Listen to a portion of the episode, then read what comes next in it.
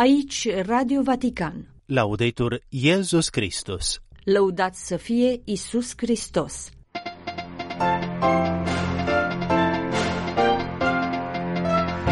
Întrebarea lui Isus pentru discipolii de odinioară și de astăzi, dar voi cine spuneți că sunt eu la predicile de postul mare din cetatea Vaticanului?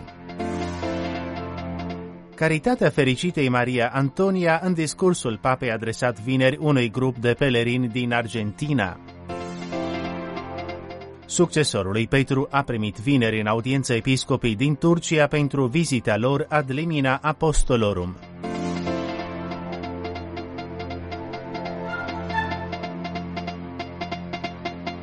Bun găsit, stimați ascultători, vă spun preot Adrian Dancă și din redacție Anca Martinașciu Limondi la emisiunea de vineri 9 februarie 2024. Caritatea fericitei argentiniene Maria Antonia, parcursul ei de sfințenie bazat pe încrederea în Dumnezeu, dimensiunea clandestină a vestirii Evangheliei, fervoarea pentru Euharistie, dar și devoțiunea față de Sfântul Iosif, de la care și-a luat numele, au fost principalele repere trasate de Papa Francisc în discursul adresat vineri unui grup de pelerini din Argentina, care a venit la Roma în vederea canonizării fericitei Maria Antonia a Sfântului Iosif. Sfânta liturghie și ceremonia de canonizare au loc duminica viitoare și sunt prezidate de Papa Francisc în Basilica San Pietro. Născută în Argentina în 1730, Maria Antonia de Paz y Figueroa a murit în faimă de sfințenie în 1799 și a rămas în amintirea bisericii locale cu numele de Mama Antula, datorită afecțiunii materne pe care o răspândea în jurul ei, chiar și în circumstanțele cele mai potrivnice. Recordemos también que el camino de la santidad implica confianza, abandono, Viața acestei fericite, a spus papa în discursul adresat pelerinilor argentinieni, ne amintește că drumul spre sfințenie presupune încredere, abandon, ca atunci când fericita Maria Antonia a sosit la Buenos Aires doar cu o cruciuliță și desculță, pentru că nu și-a pus siguranța în ea însăși, ci în Dumnezeu, având încrederea că apostolatul ei anevoios era lucrarea lui. Premisa de a face toate pentru mai marea glorie a lui Dumnezeu, care stă la baza spiritualității ignațiene, a fost o sursă de inspirație pentru spiritualitatea și activitatea fericitei. Una dintre principalele ei preocupări după suprimarea societății lui Isus, ordinul iezuit, a fost să țină ea însăși exercițiile spirituale, încercând să-i ajute pe toți să descopere frumusețea urmării lui Hristos dar acest lucru nu a fost ușor, deoarece din cauza aversiunii care se ivise împotriva iezuiților, s-a ajuns să îi se interzică să mai țină exercițiile, astfel că ea a luat hotărârea să le țină în clandestinitate. Esta dimensión de la clandestinidad no podemos olvidarla, es muy importante. Nu putem uita această dimensiune a clandestinității, a subliniat Papa în discursul său. În acest sens, un alt mesaj pe care fericita ne-l transmite în lumea de astăzi este acela de a nu ne resemna în fața adversităților, de a nu renunța la bunele noastre intenții de a aduce Evanghelia la toți, în ciuda provocărilor pe care acest lucru le poate reprezenta. De multe ori, a subliniat pontiful, chiar propria familie sau locul de muncă poate fi acel mediu arid în care trebuie să ne păstrăm credința și să încercăm să o răspândim. Firmemente arraigados en el Señor debemos ver en esto Înrădăcinați cu trăinicie în Domnul, trebuie să vedem acest fapt ca pe o șansă în care putem provoca mediul în care ne aflăm ca să ducem bucuria Evangheliei.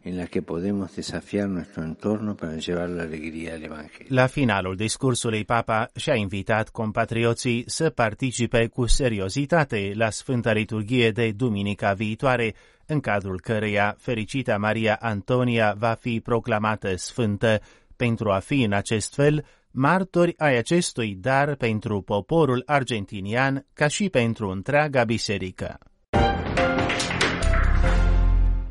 Continuăm cu alte mențiuni din agenda pontificală. Papa Francisc a primit vineri în audiențe succesive pe arhiepiscopul de Chicago în Statele Unite ale Americii, cardinalul Blaise Joseph Cupici, și pe episcopul de Augsburg în Republica Federală Germania, monsignorul Bertram Johannes Mayer. În fine, papa a primit vineri în audiență comună episcopii din Turcia cu ocazia vizitei lor ad limina apostolorum.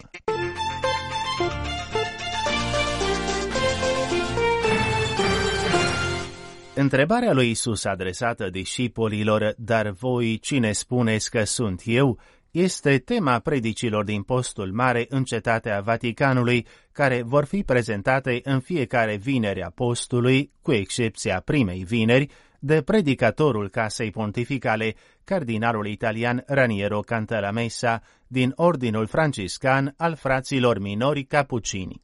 Considerând întrebarea pe care Isus o adresează apostolilor ca o întrebare adresată personal, acum și aici, fiecăruia dintre noi, afirmă cardinalul Cantalamesa într-o notificare a Casei Pontificale, vom căuta să vedem cine este Isus pentru noi în lumina a ceea ce el spune despre sine însuși în Evanghelia după Sfântul Ioan, cu afirmațiile ei solemne. Eu sunt pâinea vieții, eu sunt lumina lumii, eu sunt păstorul cel bun, eu sunt învierea și viața. Când îl veți fi înălțat pe Fiul omului, atunci veți cunoaște că eu sunt. Privirea noastră, precizează predicatorul, nu va fi îndreptată către exterior la problemele lumii și chiar ale bisericii, după cum suntem constrânși să o facem în alte situații, ci către interiorul fiecăruia dintre noi. Va fi o privire introspectivă, o evangelizare a propriei persoane înainte de a evangeliza pe alții, o umplere a minții și a inimii cu Isus pentru a vorbi apoi despre El dintr-o profundă convingere și din experiență, nu doar din datorie sau din auzite. În 2024, urmând respectivele tradiții liturgice, credincioșii romano-catolici încep postul mare miercuri 14 februarie, iar credincioșii greco-catolici și ortodoxi pe 18 martie, astfel că sărbătoarea învierii are loc după ritul roman sau latin pe 31 martie, iar după ritul bizantin pe 5 mai. Încheie mai stimați ascultători emisiunea noastră de vineri, nu înainte de câteva mențiuni din calendarul liturgic. Sâmbătă 10 februarie, în calendarul bizantin român, Sfântul Haralambie Martir și la fel ca în calendarul roman sau latin, Sfânta Scolastica Fecioară, sora Sfântului Benedict.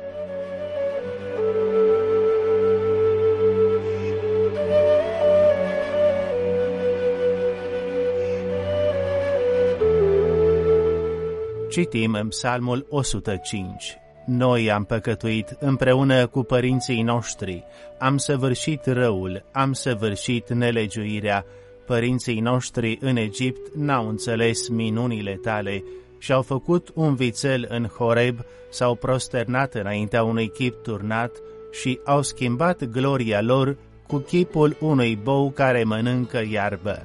Au uitat de Dumnezeul care i-a mântuit care a făcut lucruri mari în Egipt, minuni în țara lui Ham, semne minunate la Marea Roșie.